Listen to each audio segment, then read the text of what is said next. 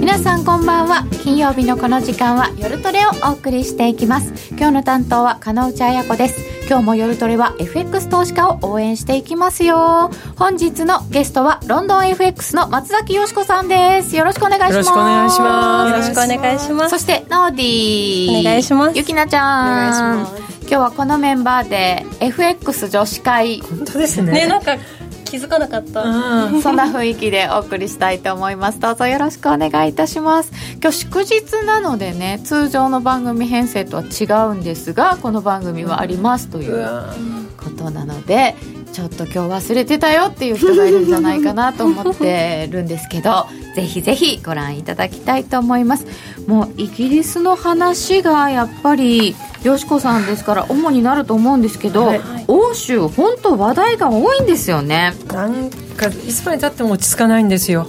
うん。本当はあのギリシャショックが2012から13で終わった後もう私出番がないなって本当に思って、まあ、そしたらそれはそれで別にねトレーディングすればいいからと思ったら逆にもうブレグジットで 弾けましたね。弾けまあしたれはもうイギリス人が一番びっくりしてるんですけどあれはちょっと正直言って予定外でした。ね、でしかもそれが延々と尾を引いてるしそうなんですよ。そこにイギリスってイギリス以外にもなんかイタリアとか出てきちゃうし、はい。来年はまた大変そうですよね。来年はある意味下手するとヨーロッパの終わりの始まりになる可能性もあるのでちょっと極端な話ですけど。おおだから来年はちょっとともうユもうユーロに集中して頑張ろうかなと思ってます。ぜひ聞かないとねいけない今日いろいろ聞いておかないとですね。ね。ということで今日は松崎よしこさんにたっぷりお話ししていただきたいと思います。YouTube ライブでお送りしております。チャットの方で皆様ご質問お寄せください。それでは今夜も夜トレ進めていきましょう真面目に FX FX プライム by GMO の提供でお送りいたします。それでは改めまして松崎よしこさんにお話を伺っていきます。よろしくお願いいたします。願いします。お願いしまずます。そのイギリスのブレグジット問題なんですけど、はい。今どこですか？あまさにそんな感じですね。今ね結構もう終盤に入ってきまして、はい。はい。あの多分もう皆さんも聞いてらっしゃると思いますけれども一応 EU と英国の間で暫定合意ができて、はい。これを一応煮詰めるために今度の日曜日に臨時サミットを開くんですけれども一応あのこれも確定で欧州委員会のホームページにもきちんと公式の行事として EU サミット臨時っていうふうに入ってるんですけれど、はい。またこれ一悶着あってあの今週パタパタパタっと急にいろいろ動き出したでしょ？そうですよね。それをやっぱりイチャモンつけてくる EU の国があって、なんでこんなにパタパタ動決まったんだ俺知らないぞみたいな、うん。でもちろんそのもちろん大統領とかがそこには出席しなくて一応なんとか時間みたいな時間ベースで全部ほとんど進められるんですけれども、特にメイさんが水曜日にユンケル委員長に会いに行きました。そこでだいぶ煮詰めたらしいんですよ、であのごめんこれ話す前にちょっと一言だけあの大きな変化があって、はい。はい。ブレギジット担当大臣という人がパタパタっと2人お辞めになられて初めデイビスさん次ラーブさんで今はバークリーさんという方なんですけれど、はい。この方が決まったのが先週では最初の2人の時はもうこの人が本当に EU でも英国でもブレギジットの担当をきちんとやってたんですけど、はい。あまりにもバタバタやめるんで今回の3人目はこのブレバークリーっていうおじさんなんですけどこのおじさんはもうこの国内の問題例えば本当にブレギジットになっちゃった時責任持っていろんなことをやってくださいとその以外つまり対 EU その交渉はメイさんが兼任に。ああメイさん忙しいんです。だから寝る時間ない、もう国内分だけですよ、うん、国内はでもあなた全部やってねと。対欧州まあ対他どっかあるのか分かんないんです。そこは全部私がやります。そうですよね。コロコロ変わったらか困りますよねその外交交渉。そうなんですよ。ということで今週はまず水曜日に本来であればブレギジット担当大臣が行くべきユンケルさんの会談にメイさん乗り出しました。でそこでほとんどもう合意したんですよ。はい。そこに出てイチャモンつけたのがメルケルドイツ大あの首相で。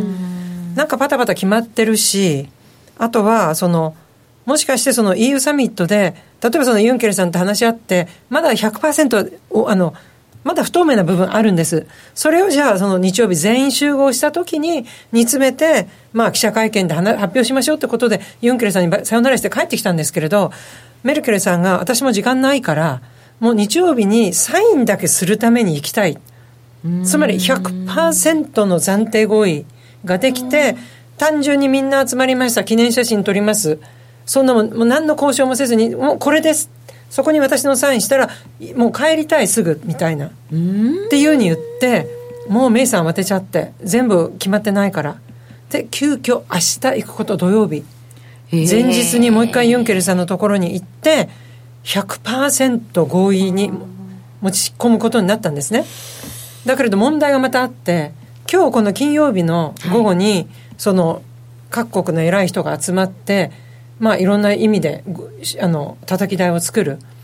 でその人たちは自分たちが作ってもうメイさんたメイさんとユンケルさんから引き継いだものを叩き台にして全部まとめて日曜日に持っていくつもりだったのが自分たちが全部まとめた後またメイさんとユンケルさんがあってその内容を変更される可能性がある。じゃあ僕たちは何なんだっていうその素朴な疑問。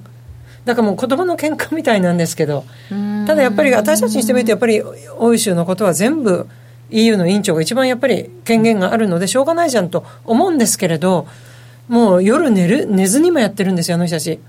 で僕たちの努力は一体みたいな。ああ、うん、まあ事務方としても。そこなんですね。あもう上を立てれば下があれで下を立てれば上があれでみたいな。それででももうとりあえずもうそれはもうユンケルさんももう黙れみたいな感じで、メイさんは明日行って日曜日もまあそのまま泊まって多分参加される感じです。で、今回のこの暫定合意のこの1枚目の資料なんですけれども、はい、一番大きな変化は、これ私びっくりしました。今までよく聞いてたバックストップ案。はい、誰に聞いても正確に言える言える人はいないんですけれども、はい、バックストップ案のがなくなる可能性がある。バックストップ案がそもそもよくわかんないんですそれね、みんなに聞いて、私3000回ぐらい説明して、それでも聞かれるんです。うん。うん、だから多分私の説明が悪いんですけど、いやいやいやバックストップ案っていうのは、英国が来年の3月に EU から出ます。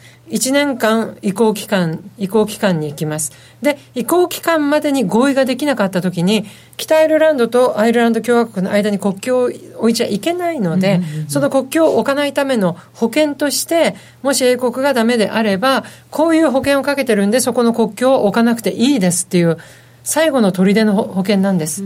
で、じゃあどういう内容かというと、最終的に英国は関税同盟に半永久的に残る。それがバックストッパーなんです。まあ、ぶっちゃけ簡単に言ってしまうともっとあるんですけど、そうなると今度英国の保守党の強硬派が、え、一生残るんだったらブレギジットする意味ないじゃないですか。まあ、それは本当理屈的にはそうなんですね。それがメイさんを今まで引きずり下ろすどうのこうのの一、諸悪の根源だったんです。はい、多分それは分かったが今度廃止になるかもしれない。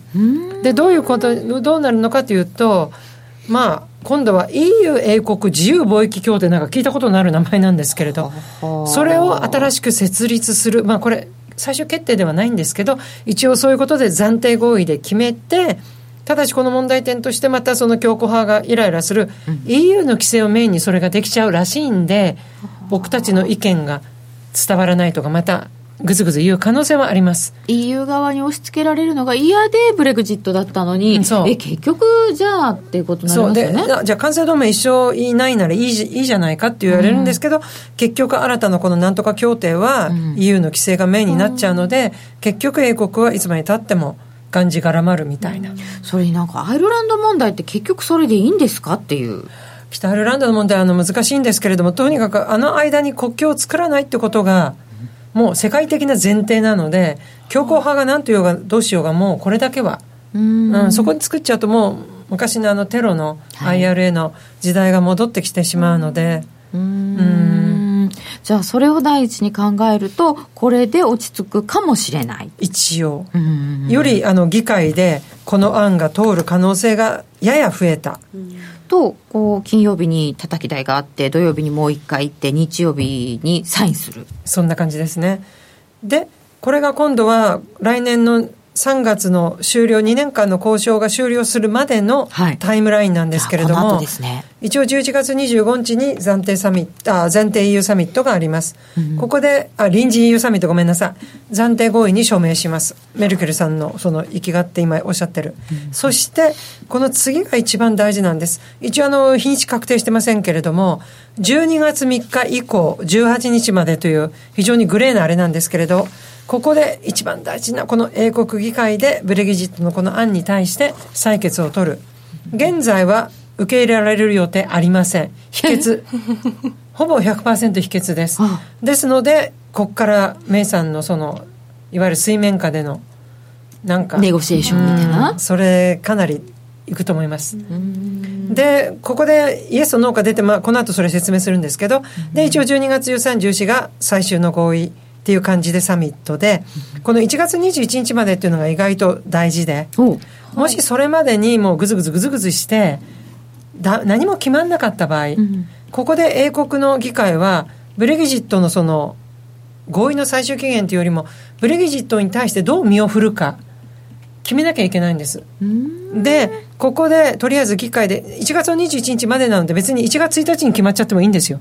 ただ、21日までに決まらなかったら、5からに14日の間で、はいその時の状況に応じて、議会が決めて、例えばもう、ブレギジットやめるとか、それ次を、あの、教え、あの、資料で出すんです。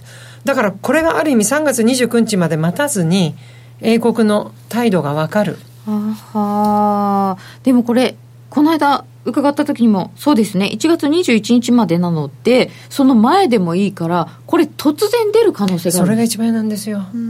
そしたら私もう来年帰ってこないかもしれない。泣きたい。それ、あの、本当に極端な話、クリスマスに翌日出ちゃっても。うんもっと極端。ただ、まあそこまでやるとあれですし、あと最近この議会で、この2日間ぐらいなんですけれど、一応もうその合意なき離脱、これは政治家として無責任だな、じゃないか。で、やっぱりその食べ物が私たちの食卓にない。例えば薬が手元に回ってこないとかなると、人の命を損なうことにもなるので、合意なき離脱は逆にこの12月の3日から18日までの議会の採決で、合意なき離脱にならないような方法がないかとかっていうのを今、探ってるみたいです。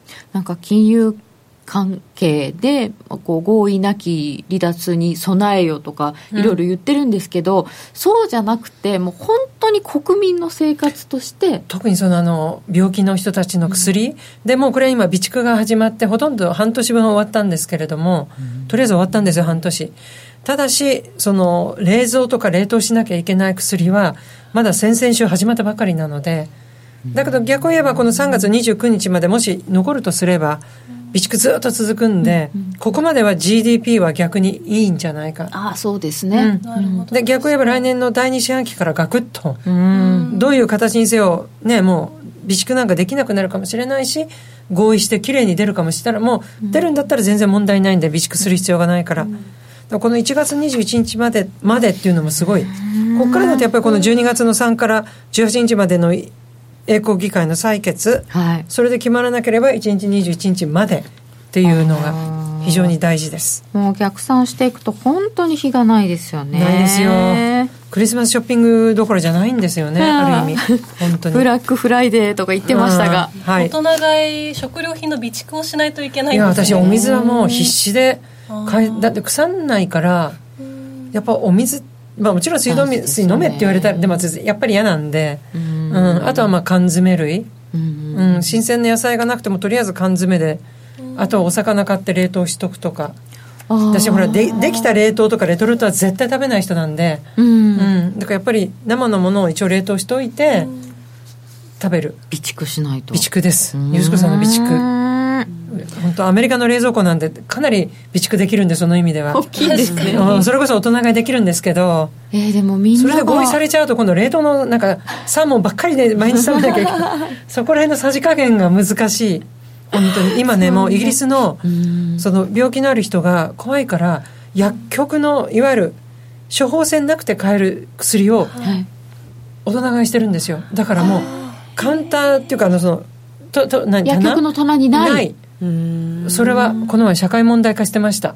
それで政府の健康大臣っていうんですか、健康の人が、待てと、そんな慌てるなと、もう半年も用意してあるんだから、そういうふうなのが一番良くないからっていうんで。ああ、うん、でもなんか何？昔の石油ショックの話聞いてるみたいですよね。うちのな亡くなった母なんかやっぱり押し入れの半分トイレットペーパーでしたもん。ね、あの人たち、うそういうの魂なんですよね。うんうん、さてそうするとこれが3月末までだったんですけれども。でこの12月に実施される英国議会採決後のシナリオなんですけれどもとりあえず可決された場合は、うん、まあ、一番理想的で、まあ、このまんまうまくいけば、うん、3月29日に一応出るけれども何の問題もなくいくんじゃないか、ただ今は多分否決される可能性の方が高い。じゃあ否決された時にどうするのかってこれもある意味1月21日に決めることなんですけれども、はい、可能性としては一応この3つが一番多くてまあないと思いますけれども12月の例えば18日にやって19日に出ちゃうみたいなのもないとはないないとは言えない。ただ多分1月21日までは待つと思います。そこまではさ、さすがクリスマス前にそれやると、うん、もう二度と投票してもくれなくなるんで、多分それはないと思います。ただし、可能性としては合意なき離脱。あとは2度目の国民投票。これもありですか？あれまだね、これはね、いろいろあって、労働党が次政権取るかもしれないんで。まあ、あのその解散総選挙2度目の国民っていうふうになる可能性もあるしこの順番でね、うん、いきなり2度目になっちゃうかもしれないし、はい、いきなり解散総選挙もしれない。という感じでこれが結構どれ言っても辛いみたいな赤になっちゃうと。そうですよね、はいでこの2度目のじゃあ国民投票って何を話すのか、うん、何をごめん質問が出るのか。そうすると2択か3択かまだわからないんです。そんなに選択肢があるんですか？あるんですよ。でまず12は絶対にありあのあるんですね。まずメイ首相が EU と合意した最終離脱案に基づいてまあ粛々と離脱をするっていう、うん、で2番目はもう「えいや!」って言って合意なき離脱をする。この2つはほとんどあのもしやるとしたら出るらしいんです。問題は3、現状通り、もうこのまま EU にの EU に残っちゃえ。うん、ここがその民主主義にのっとるか乗っ取らないかっていう、この民主主義イコールイギリスってもイギリス、まあまあそうなんですけど、イギリスはそうなので、民主主義の理念に反する、もう国民投票で52対48で出るって決めたのに、うん、今更敗者復活でいいんですかっていう。えー、そんな理念の問題になっちゃうんですか？これはイギリス人そうなんですよ、こんな大変なのに？民主主義ってねすごいんだなっていうのなんかもっと小さな小さな町内会の問題みたいのでももう至る所に民主主義が落ちてるんでイギリスって。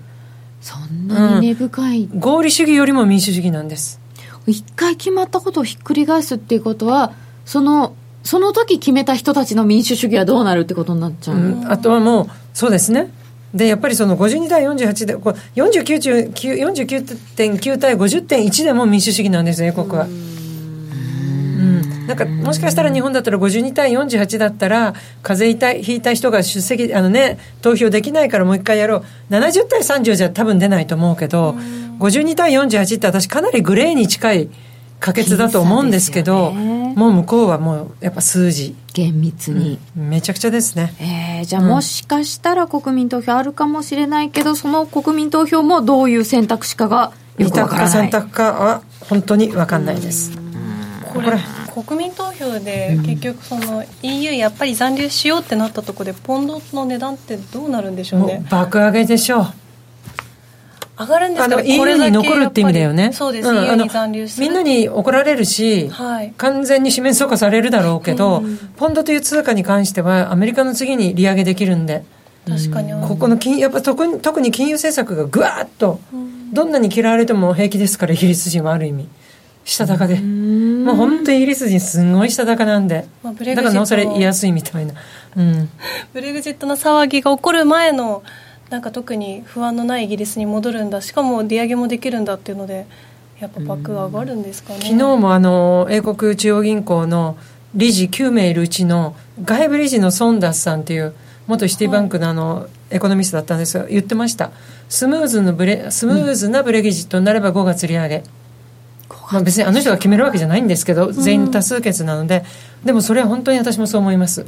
もうだってスムーズにいったら何も悪いことないんですもん。だって例えば今私が社長どっかのね社長さんだったら、怖くて投資できないですよね。例えば、生産台数を増やしたいから人員を増やそうとか新規雇用もできないし、まあ、別に工場じゃなくても例えば自分が何かの何の会社でもリテールでももっと物を売りたいけど輸入できないよね。だって在庫として余っちゃうかもしれないみたいな。でもそれが全部終われば、もう怖いもんないから今までため貯めてたお金って変な言い方ですけどずっと虎の子のように抱えてたお金で新規雇用もやるからもう雇用は良くなるわ。経済どんどんまあもちろん備蓄してるんでその部分で第二四半期はもしかしたら一回 V でぐわっと下がっちゃうかもしれないんですけど、もうバラ色の人生だと思いますよ。不安が何もなくなるから。確かに。家とかもブレグジットの騒ぎのせいで動かないっておっしゃってましたけど、はい、もう今目が手にもう星になりました。家が売れなかったんですよ今年。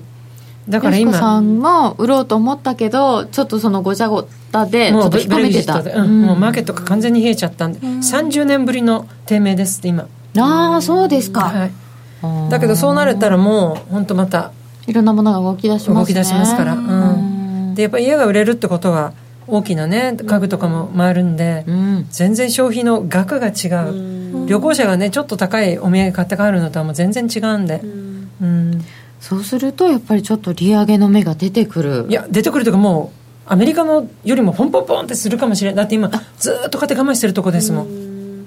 利上げをするだけのこうななインフレ物価の上昇っていうのは今イギリスはあるんですか2.4%ぐらいなんですけどついこの前まで3.1でしたから。で多分今のこのままブレグジットをしても今後3年間は2%は下回らないっていうふうにも英国中央銀行の四半期インフレレポート。でなんとなくそんな感じします。うん、でこれが普通に合意普通に当たり前のように綺麗に離脱できたら、もう怖いもん本当ないんですよまあ、もしかしたらその移行期間にまたダメになっちゃうかもしれないんですけど、とりあえず目先の今まで本当霧の中を懐中電灯なしに車を運転してるようなもんですから、うん、だからね今回このあの暫定合意が出ました。でやっぱり国民はなんか本当に EU のね言いなりみたいな条件が多いしあの議会の人たちもなんだメイさん急になんか手のひら返して EU の思う通りって言ったでしょ。もう商工会議所会長とかビジネス界もうもう本当にありがとうございました。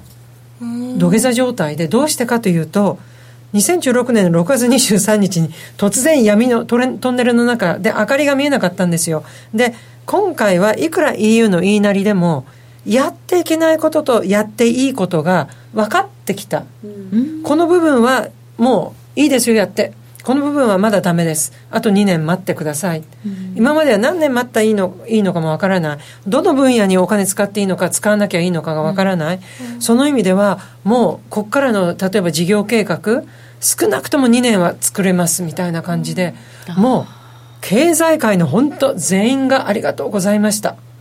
あそれだけ。びっくりしました読んで。巨大な違いなんですね。全然違いました、ねうん、ああそうするとイギリス経済のことを考えると今度は買いなんですね。そうなんです。だからスーパーマーケットも、うん、例えば今まではこれだけ備蓄するのに今回の暫定合意見たらあこの部分はこれだけ備蓄もっと増やせるとかそれまでできるらしいんです。私あの暫定合意読んでも全然わかんないんですけど。2年間分計画立て立てられれば全然違いますよね。違いますね。全然変わってきますという状況で、はい、えー、足元から3月末ですけど、はい、あだとそれを考えるのはやっぱり1月ですよね。そうですね。1月21日まで、そのまでが非常に大事で。ここですね、うん、1個目は。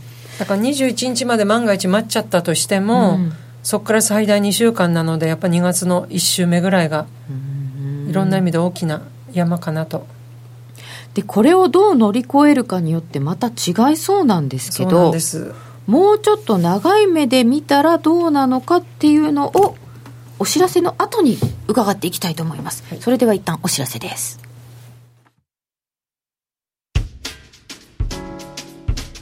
お聞きの放送はラジオ日経です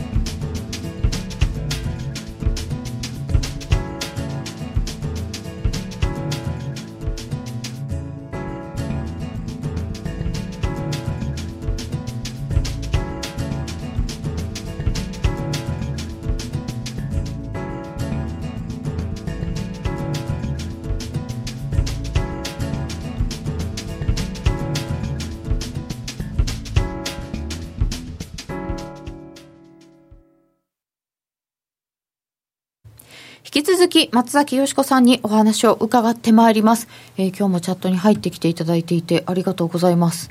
夜トレのツインタワー今日は赤と黒でかっこよく決まってるな。あツインタワー。ツイン ツインダーは素晴らしい。フェイスブックでメイさんらしき人が何か喋っているのだが BBC らしい。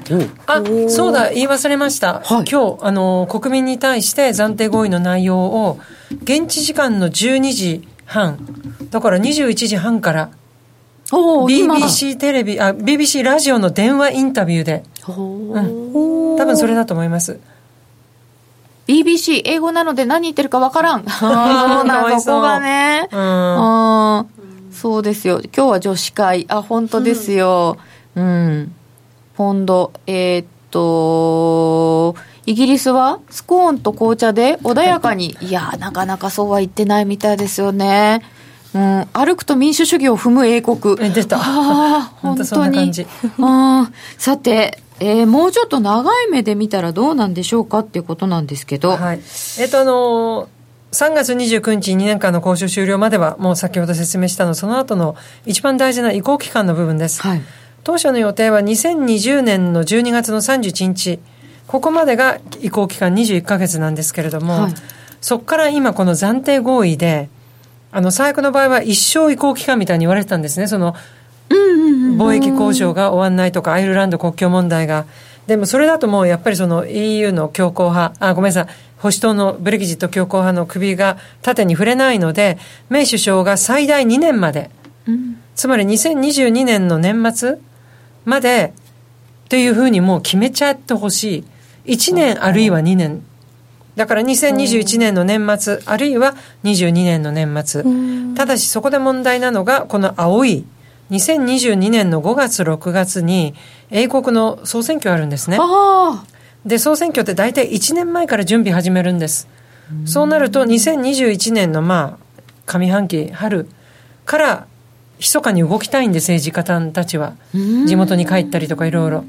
そうなると、移行期間があるのが邪魔だからできれば1年間の2021年のうちにできたら終わってほしいなっていうのが。ただしその貿易交渉云々というこの移行期間で話し合う内容は、カナダとかメキシコは7年とか9年かかってるので、これだけでも短いんじゃないかみたいな。うーんだからもうこればっかりはもうその時になってみなきゃ分かんないんですけれども、一応メイさんとしては2年以内に出るっていうの、その2020年から2年以内っていうんで、まあ一応彼女としてはすごい妥協を取り付けたっていうんで、今結構上から目線になりかかっている。うん、私頑張ったのよみたいな。うん、でも貿易交渉って7年とかかかってるんですねカナダカナダはね7年でメキシコは9年スイスが9年やっぱり9年か8年でした。あやっぱりすいやだからそれこそもう何千ページみたいに及ぶんで例えばじゃあ魚はこう野菜はこうみたいな一個一個違うし同じ魚でも例えば鮭はこうだけどブリは違うみたいなそんなことやっていくんですか？ななっていくんです。うん。すごい。あと漁業権とかでも例えばブリは1年何キロでこれは何キロとか魚のイカは何何トンみたいな。全部決めるんですね、うん。だからすごい細かく決めるから飛行機飛べなくなっちゃうかもしれないとかまさにそれです、うん、本当に怖い。そんなことをやっている暇があるのかどうか俺たち選挙だぜっていう人たちが。なんですよ。だから多分1年で彼女としては出たいんじゃないかなとでこの移行移行期間中にまあいろいろその貿易交渉とかの内容も変えられるのでもしかしたら英国が単独で例えば日本と、あの貿易交渉をやるってことは可能になるかもしれないです。それの移行期間の間は一応原則として EU のあの貿易交渉を英国も引き継ぐみたいな、だから日本と個別は交渉できないんですけどもしかしたらいいよって言ってくれるかもしれないし例えばこの後お話しするイタリアとかでもいろいろぐちゃぐちゃになってたらもう好きにしてみたいにやってる時間ないから僕たちみたいな、なりそうですよね、今回あの EU がパンパンパンと決めたのもそれもあるらしくてイタリアがてこでも予算案動かさないんでもうちょっと時間ないやみたいな。でまあ言えば聞いてくれるイギリス言っても聞かないイタリアなんで 多分イギリスの方がある意味常識的に通じてもらえるしみたいな。まだこれでこっちの方がまあまあまだだって。やすい、うんメイさんとりあえず折れてくれたんで。でもそのメイさんおろしみたいな話もある中で。あれねまあ多分大丈夫みたいです。国民がねメイさん下ろさないでくれって。うん、やっぱりね、私もかわいそうだなと思ったら、本当に国民もそう思ってて、それでもまだ50%から46なんですけれど、今まではメイさんを引きずり下ろせが50%だったんですよ。それが逆転しちゃって、もうやっぱ彼女なの、憔悴した感じとか、あれやっぱ他の人じゃできなかったかもしれないし。うんだからなんかやっぱりメイさん好きではないけど、ちょっといいじゃん、もうやらせてあげなよ、みたいな。うんただし、そんな感じなんですね2022年の総選挙にメイさんが残るとは私は思いません。勝てないから。そうですかここはやっぱり党で、例えばボリス・ジョンソンとかが、分かってます、私だって嫌いですけど。また出てくるはい。で、これはもう、もう、完全に出てきますね。ボリス。まあ確かに勝とうと思えば、うん党の方もどっちを立てようかなっていうことですよね。ね。やっぱりここからまた5年間次選挙ないんで、解散しない限りは。うんだけど、とりあえず、メイさん大丈夫。移行期間の最初の青い移行期間ぐらいは大丈夫そうな感じです。まあ、わ悪い方すれば、とにかく EU のめんどくさいのを全部メイさんにやってもらって、新しい党首はもうイギリスのことだけを頑張ればいいみたいな。もうその方が楽ですよね。あとはね全。然楽ですよ。ちょっとずるですよね。ずるです。めちゃくちゃずるです。で、次の資料なんですけど、ここからちょっとヨーロッパ入らせていただきます。はいで、一応今ほら、日産が揉めてるので、全然関係ないんですけど、イギリスっていうのは毎年8月から、はいあの、イギリスは日本と違って住んでる地域がナンバープレートじゃないんです。いつ買ったかがナンバープレートなんです。だからナンバープレート見ると、あ、何年落ちだなっていうのがもう一目でへー何年単位のことが分かるんですねわかります。2008年の、例えば、8月から始まるんで、8月から半年か、それ以降の半年かもわかるんです。へえあ数字数字が書いてあるんですか？うんうんうん、なんか、数字かローマ字かで。えー。お前2年前に買ったんだみたいなことが起こるってことですよね、そうそうそうそうやだ、うん。あ、2018年6月に買いました的なのがこういうわかるんです。ナンバープレートに出ちゃってるってこと出ちゃうんです。ね。だから嘘つけない。な何年落ち。ですので、毎年8月から新車販売が始まる。ですので、あくまでもこれは新車のパーセントです。今乗ってる。ただまあ、これが古くなるんで、同じようなもんなんですけれども。ですので、これは今年8月の新車販売台数のブランドのシェア。日産がね今年8、月マイナスですよ34.8%なんですよ。なんで？わかんない。私、日本の車乗んないんで、わかんない。で、フォードはいつも一番、やっぱりあの、悪いけど、安いんで、やっぱり所得の少ない人っていうのはフォードを乗る。でこれも21%落ちてるって。お落ちてるんですよ。だからプラスになったのはアウディ。やっぱうちの近所もやっぱアウディと BMW とメルセデスばっかりなんですけどアウディがやっぱり増えたのとあとはヒュンダイがあめきめーき。強いです安ねうん信号待ちしててもキアとかヒュンダイはよく見ます。そうですか。ただし日本車を買う人は一度買ったらもう絶対日本車続けますね。うん。例えばあの3週間アメリカに旅行行く時真冬とか飛行場に止めとくじゃないですか。エンジンかかんなくなるフォードとかだと、つ寒い。寒い。間に置きっぱなしにすると。ただ日本車はもう何があってもすぐパーッと、まあ、ベンツとかもす壊ぐれにくいんで。ですね、いや、でもこれはそういう話の前日産これね理由探したんだけどどこにも載ってなくて。日産がガタンと落ちててまあトヨタもちょっと落ちてるけど日産の落ち方が異常に大きくて。そうですね、うん。でフォルクスワーゲンあのねこのボクソールっていうのはあまり聞いたことないと思うんですけどイギリスの会社でこれもそんなに高くない、でフォルクスワーゲンっていうのは一番あまり修理もいらないし小さいし、ただ馬力がある。1400、私はフォルクスワーゲンの 1400cc 乗ってるんですけどもう一度乗ったらやめられない。いつもフォルクスワーゲンで。だわ別れた旦那がい。つもメルセデスか BMW 使ってたんで私はやっぱ小回りの利く。へーそうなんです。私車の免許もないのでわからないんですけど。そっかそっか。なんかフォルクスワーゲンとかアウディあたりってこういろいろ不祥事があったから、うん。なんだかんだで落ち込んでるのかなと思ったらそうでもないんですね。ないですね。フォルクスワーゲンはやっぱり街で一,、まあ、一番見かけるのはやっぱフォードだわ。やっぱ一番見かけるのはフォードです。で意外と多いのがトヨタ特にハイブリッドはトヨタが一番なのであ最近めきめき増えてきた感じします。でなんか欧州はでもなんか最近その車は規制が結構変そうわって。なんですよ。次々変わる。もうあの、ほらなんだっけ。ディーゼルのあれはなくな、うち私はディーゼルじゃないんですけど友達やっぱりベンツのディーゼルなんで頭痛いって。あああとはそうですか。電気自動車がめものすごい増えてきて。うん。ただその電気を充電する、いわゆるガソリンスタンドね。それはみんなのスーパーマーケットの駐車場に必ず今、2台分だけ、うんうんでもあれ1台充電するのえらい時間かかるから、なんかもうずっと次の人が待ってるみたいな。あーやっぱり足りないんですね。足りないです。圧倒的に足りない大です。変そう、で自宅にもその充電器のある人もいるんでだから本当のお金持ちじゃないと、ないんですか？ないですね。普通の家庭用の充電だとダメなんですあねのなんかガレージの中に車用の充電をもうつけちゃって、ただそれってやっぱりすごいお金かかるんで。ねえ、うん。でもそうやって車を、まあ、あの非常用電源として電池として使おうみたいな。賢い。そっか。気がつかなかった。そこまで電気の車まだ。貯めようねっていう。うんことみたいなんですけどなかなか難しいんですかね。でもあのこの間ね第一次世界大戦の終戦記念の時に、はいありました。11月11日。ねマクロンさんと,、えー、とトランプさんが大喧嘩してたって教えてくださってたので、はい。ああなんかそういうのもいろいろあるのかなあっていう話がね日産の問題もありました。した。というところで。で今回ゴンさんって今月初めにマクロンさんと一緒に日産の工場を次新しいのを建てるらしくてそれの中のほらあのテープ切るやつ。テープカット。来たんですよ。で今マクロンさん人気が同時じゃないですか。もっとガタ落ちたらしい。ゴーン効果みたいな逆効果。ゴーン逆効果でルノー株15%持ってるんでフランス政府。フランスが。なんですよね。だからちょっとかわいそうだなとかマクロンさん。そうですね。なんであんな人気ないんですかね。ねえ本当に気の毒。うん。でこれがあのあの私が、まあ、もちろんイタリアの問題もあるんですけれどもこの2019年2017年がマクロンさんのあの大統領選挙で2017年欧州選挙年選挙年って言って言った、実はもっとほじくると2019年のが全然怖くて。ええまず一番怖いのが緑でやった5月23から26の欧州議会選挙。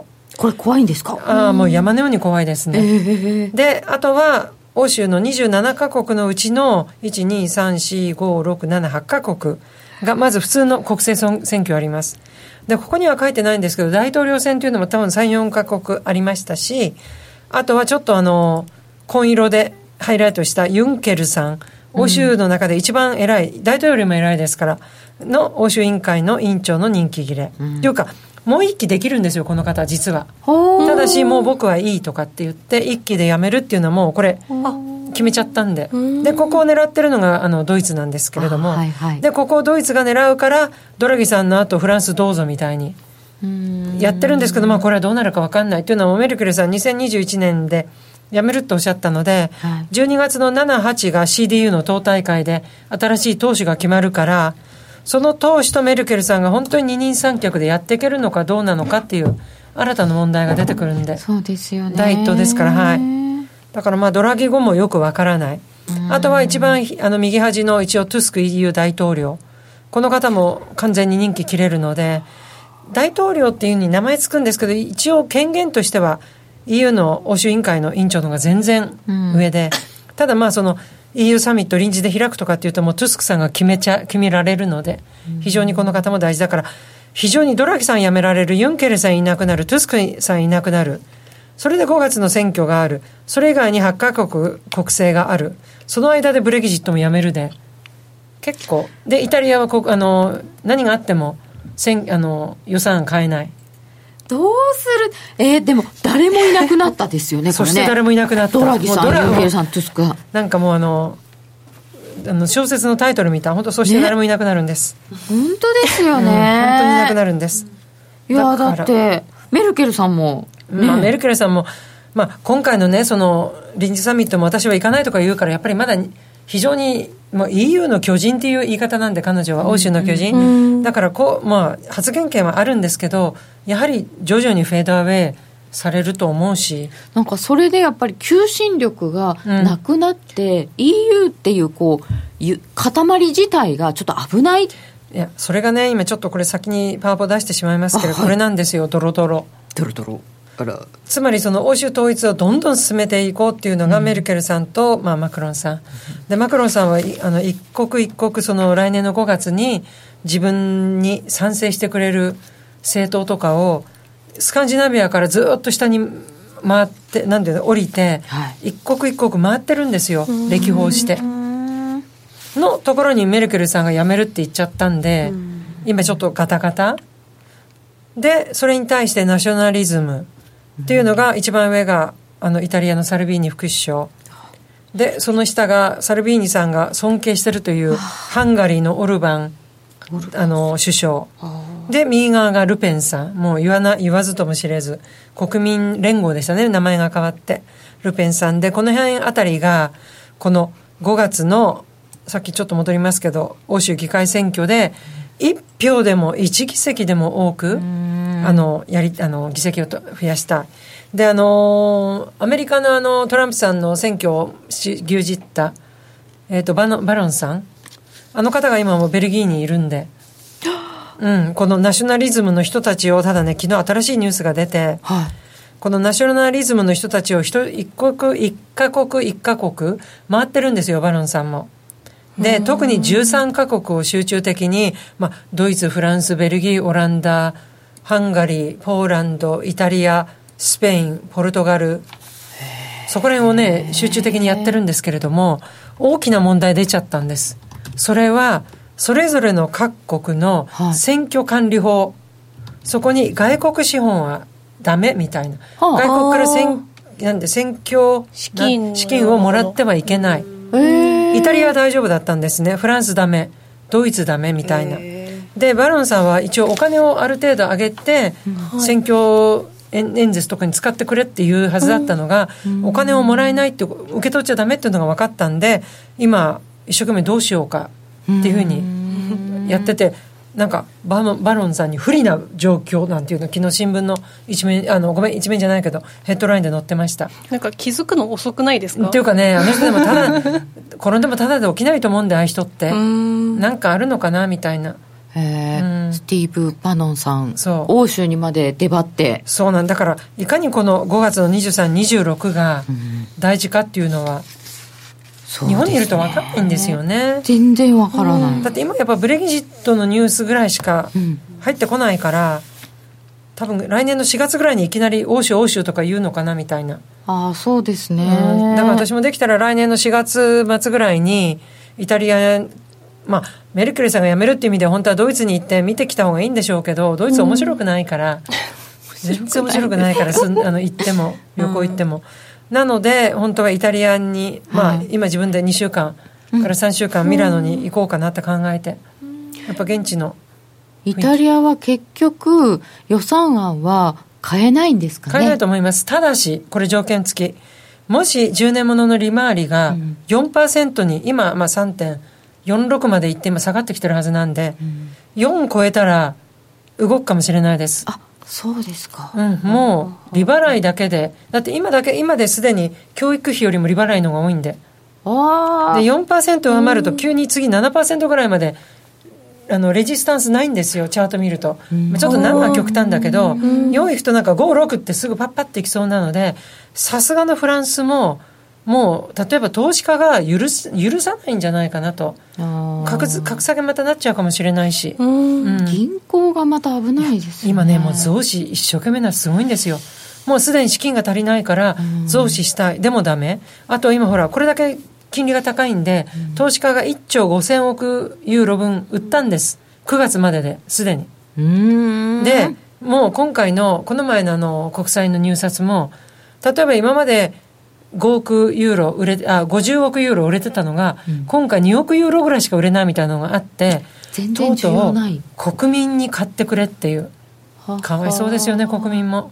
えなんかどっかの国にありましたよね、はい。だから昔のギリシャ見てるみたいな感じでうん。もうサルビーニさんが国民にイタリアを助けるつもりで買ってくれってうん。やってて、それババアを引かされるかも国民はでも本当にあのギリシャもポーランドもはい。すごい大変な思いをしてはい。やってきたわけだから、うん。イタリアだけじゃあ許しますってことにはなならないねと思うしなったらそれこそこの10月のギリシャポルトガルの総選挙でやはりまあやっぱ本当に本当に辛い財政緊縮さイギリスもすごかったですからイギリスの日じゃないと思うんですよこの人たち多分年金はもらえるか分かんないみたいな。だからそんなのイタリアだけずるだっていうことでまたここでナショナリズムの人たちが第一党になって苦しい。うんなんか世界各国でどんどんどんどんそっち系になってきてますよね。ものすごくなってきてる。でもなんか年金もないかもとか言ったらちょっとこういう人たちが出てくるのもしょうわかがないとかあるのかなっていう、だってもう欧州統一よりも毎日食卓にご飯が並ぶかの方が国民は大事だし、どんなにね理想を掲げてても、食べていかなきゃ食べて寝ないとやっていけないし。そうですよね。日本も遠からずのはずなのに。ああ財政おかしいってことですか、ねやっぱイタリアはその難民を引き入れて引きあの引き受けてるっていう部分でもしかしたら譲歩するかもしれないんですけどそうなるとギリシャすごく受け入れてるんですよイタリアはアフリカの難民すべて。ギリシャは陸から来た中東とかあのアフガニスタン。あれをギリシャとトルコで全部引き受けてるんで。でトルコは30億ユーロとか半年に1回か四半期に1回もらってるんですよ EU から。あなんか補助金みたいな。ギリシャとイタリアはもう見て見ないふりされてるんである意味ちょっとイタリアも気の毒だなとは1ミリだけ思います。1ミリだけ。少ない。ああうん。そうえーイタリアはしたたかだから大丈夫だよ。非常にしたたかですよね今のとこは。あ今んとこね。最近各国の CDS も上昇傾向ですね。すごいしてます。ちょっと金融引き締まってきちゃったっていうのはありますよね。怖いですよね。イタリアのだけでやっぱりイタリアってギリシャの10倍なんで単純にかける10じゃなくて多分それ2乗になって100になると。そういうのって10だから10じゃないと思うんですよあれだけギリシャで苦しい思いしたの私覚えてますしそれ投資家だけじゃなくてやっぱりギリシャ国民が一番苦しい思いしたと思うんで。そうですよね、うん。そういうこと忘れないですよね。忘れません。苦しかったですもん。原油下がったら？原油価格ってなんか原油はね、やっぱりもう、意味ない増税になってくるんで、私もちょっと苦しかった、まあ苦しかったって別に、食べていくお金がないんじゃないけど、例えばロンドンにまだいた頃、今回、一時帰国する前、毎週大体ガソリン入れるじゃないですか。ちょっと嘘でしょ？とか、入れながらブツブツ言ってました。で、ケチな日は、あもう今日はケチな日30、本当に満タンにすると50ポンド超えるんで、今日はケチだから30ポンドまでにしようみたいな。もう今日ケチデーみたいな日で。あー。やっぱりねガソリン上がるとね響く人たち。無条件の増税ですよ。だからトランプさんも言ってますよね、ガソリンは安い方がいいって。あれだけはトランプさんに、なんか、させ。はい、私もみたいな。本当増税ですもん。多分なんかあの経常赤字国のあのーまあ新興国なんかでも原油上がるときついところがいっぱいあったんだろうなっていう。うん。そこでまたね、緊縮しろなんて言われたら、私たち本当にどうすればいいんですかっていう時代ありました、イギリスでも。そうするとなんか来年の景気が心配だからとか言っててちょっとそれもマイナスに取られがちですけど今原油価格ちょっと下がってきてるのは。本当ありがたい。ただそれがじゃあガソリン代にすぐ反映されるか、上がるときは翌日なんですけど、下がるときは下がんない。なかなか下がんない下がんないんですよ。タイムラグありますよね。うん。いや、タイムラグがあって下がればいいけど、時々イギリスなんか、下がんない全然下がってないじゃんみたいな。そうなんかこう経トータル的にこう経済的には原油価格がちょっと上がってると影響のいいとこもあるよと知りつつも、ね。油価格がやっぱり下がってくれた方がこうねガソリン代も安くなるかなと思いきや安くならないんかいみたいな、で、イギリスもあのテレビの番組で、消費者からはい。文句を集める番組があるんです。で、専門のあの弁護士の人がいろいろいて。ガス抜き番組みたいなね、そうするとそこで、こんなにね、なんか原油代安安くなってね、ガソリンが、例えば BP とか本当名前出しちゃって、全然うちの近所下がらないんですけれど、そうするとその弁護士とかが、それはいかんですとか言うと、翌日の新新聞に BP ガソリン代値下げとか。えやっぱり消費者の力すごい、ねやっぱりゆすごい。です。ー、へえ、ちゃんと影響力持ってるんですね。苦情受付番組で。さて。あと新聞のコラムで。はい。来年です。で、これあの、2019年5月末までというの5月まがで。うん、先ほどのあの欧州議会選挙の後、逆にナショナリズムがダメになっちゃって、今まで以上に例えば欧州統一の議席が増えるとかっていうことになるとユーロ買われちゃうんで、急に利上げが出てくるから、一応ちょっとずるいして5月末までという次元、次元付き措置みたいな。選挙確かにユ前で。すねまで。ね。ユーロ変わりますから、その後も急にもう、はい、じゃあ利上げ、はいはいっていうふうに言っちゃうので、一応そこまでで、買い通貨ポンドっていうのはもうこれ、あの、うまくいくだろうっていうのを前提で作ってます。あとはスイスっていうのは、ユーロが売られるだろうっていう前提でちょっとやっちゃってるんで、っていうことは一番最初に決まったのはポンド買いとユーロ売りなんで、ですかそこなんで、で、自分のポジションもそっち持ってます。うん。で、ユーロが売られるということはスイスは買われる。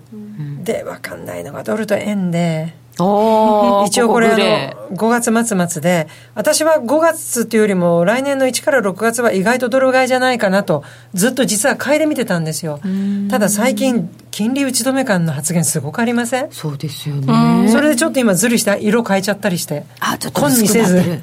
そこら辺がちょっとうん、ちょっとだけずるしてます。円に関してはもうお手上げです。全然わかりません。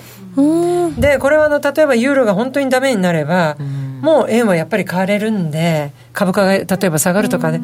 だから円買いなのかなと思うんですけれどもじゃあそんなに5月までユーロが売られなかった場合は円が特に買われる理材料もないからまあちょっとニュートラルよりもやや買いぐらいで。円主導での何かはないけどどっか他の国が問題が起こるでとっていうもね一応来ことですか？年は7月があの上院の選挙ですよね、はい。であと10月まであ10月が消費税なんとか？うん、だからその間は何も絶対に安倍さんは政策運営変えられないので変えるんだったら1、6月だと思うんです。で改元とかまで改元って言わないのか？まあ日銀が変えるのも。あいやいやえっとあそうそう。日銀がもしも動けるとするとそうなんです。安倍さんとか日銀がが動くとしと、やっぱり元号変わるとかもあるので、うんもしかすると16っていうより1413 14、13ですよね。うん。そうするとやっぱり5月末まで円が買われるのかなとか。あーさてではもしもユーロポンドなんでしょうけどユーロドルの方が皆さん分かりやすいのかな？だとどれぐらいって考えてらっしゃいますか？最大は本当にユーロがおかしくなって、まず通過点として1.08。で丸8あ、うん。過去のやつですよね、うん、通過点なんですけどね。うん。そこまでいく可能性はとりあえずその5月末までで。見ている、はい。うん。ただこれ多分この年末あたりで一回本当にイタリアの金利ダメになるならもうダメになっちゃうような気もダメになっちゃうっていうのは4%にいくって意味です。そそんな早く。うん、だってこれでごねてごねてごねたらやっぱ自分が投資家だったら持ってるの怖いし。そうですよね、朝寝て起きたら格下げされてました。じゃあちょっとねシャレにならないですから。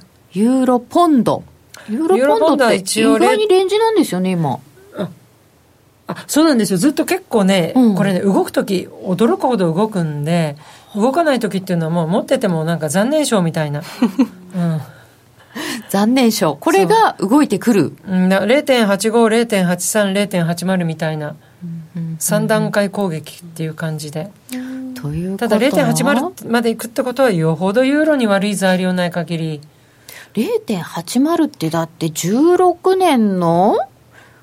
あ半ばぐらいのところですよね。そのくらいですだからもう本当に極端な話、イタリアがおかおかしくなるというか、本当、イタリア発で、この前のギリシャショックみたいに、例えばスペインとかポルトガルの金利が上がってきちゃうみたいな、今まだちょっと上がってきたけど、そこまで大きく上がってきてないので。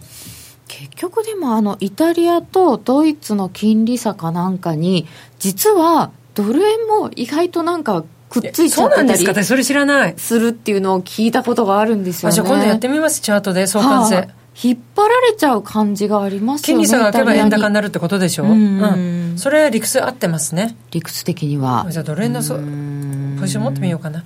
へえあでもでもなんか値幅がなさすぎるからそうなんだよね。金利差はともかく、うん、ドル円本当動かないですもんね。いやでも本当に今年のドル円も動かなくて去年こんなに今年動かなかったから来年は動くよねって今頃すごい言った。確かに言ってました。そしたら今年もっと動かなかったみ残念賞。残念賞。賞。これ2年連続残念賞ってありですかっていうもうね。あじゃあトランプさんのショックでわっと動いてその後1718が残念賞、17そうそうそうそう。ですそう。ね1718そう。そうなんですじゃあよ19のユーロショックかなんかがあればこんなこと言っちゃいけないんですけど。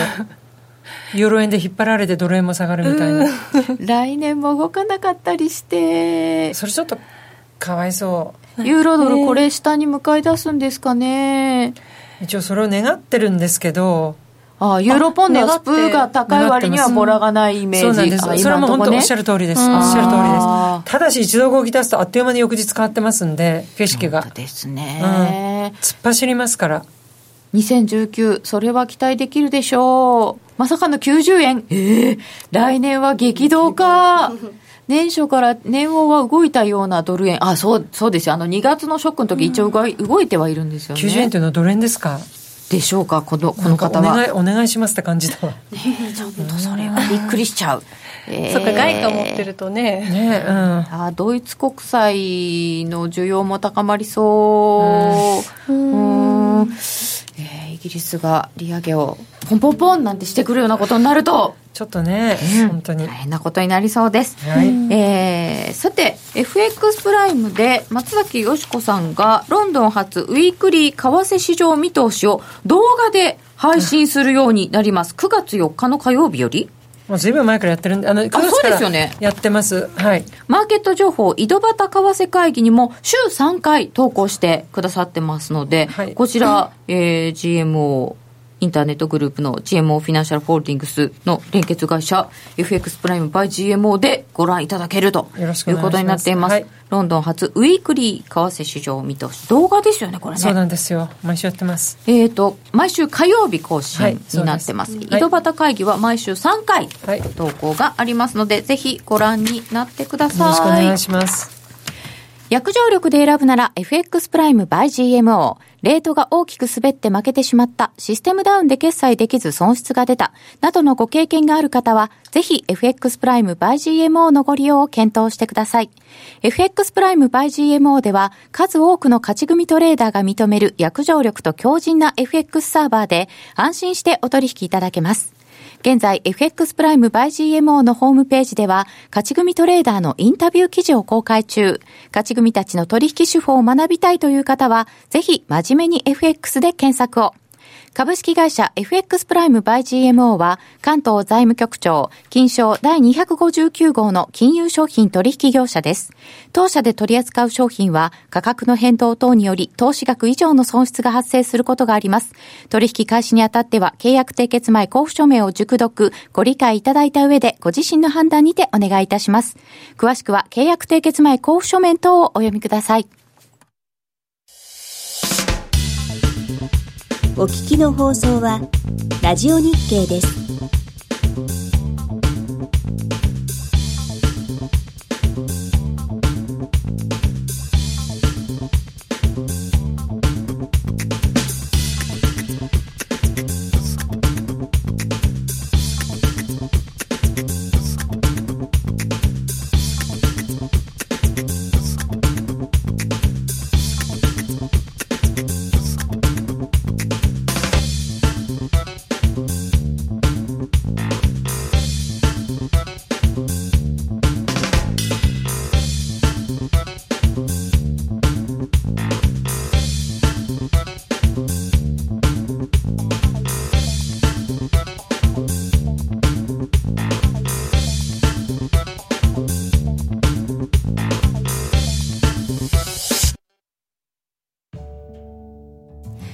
て番組もそろそろお別れのお時間です。もうなんかいっぱい聞いて今頭いっぱいですね。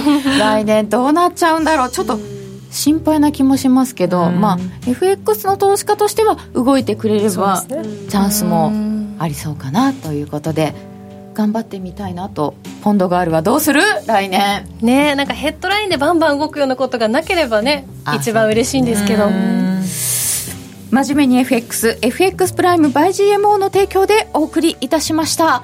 えー今日はいっぱい喋っていただきました。松崎よしこさんでした。どうもありがとうございましたた。ありがとうございましたえーそして、ノーディーゆきなちゃんありがとうございました。ありがとうございますそれでは今日はこの辺でお別れとさせていただきます。延長戦なしです。おやすみなさい。おやすみなさい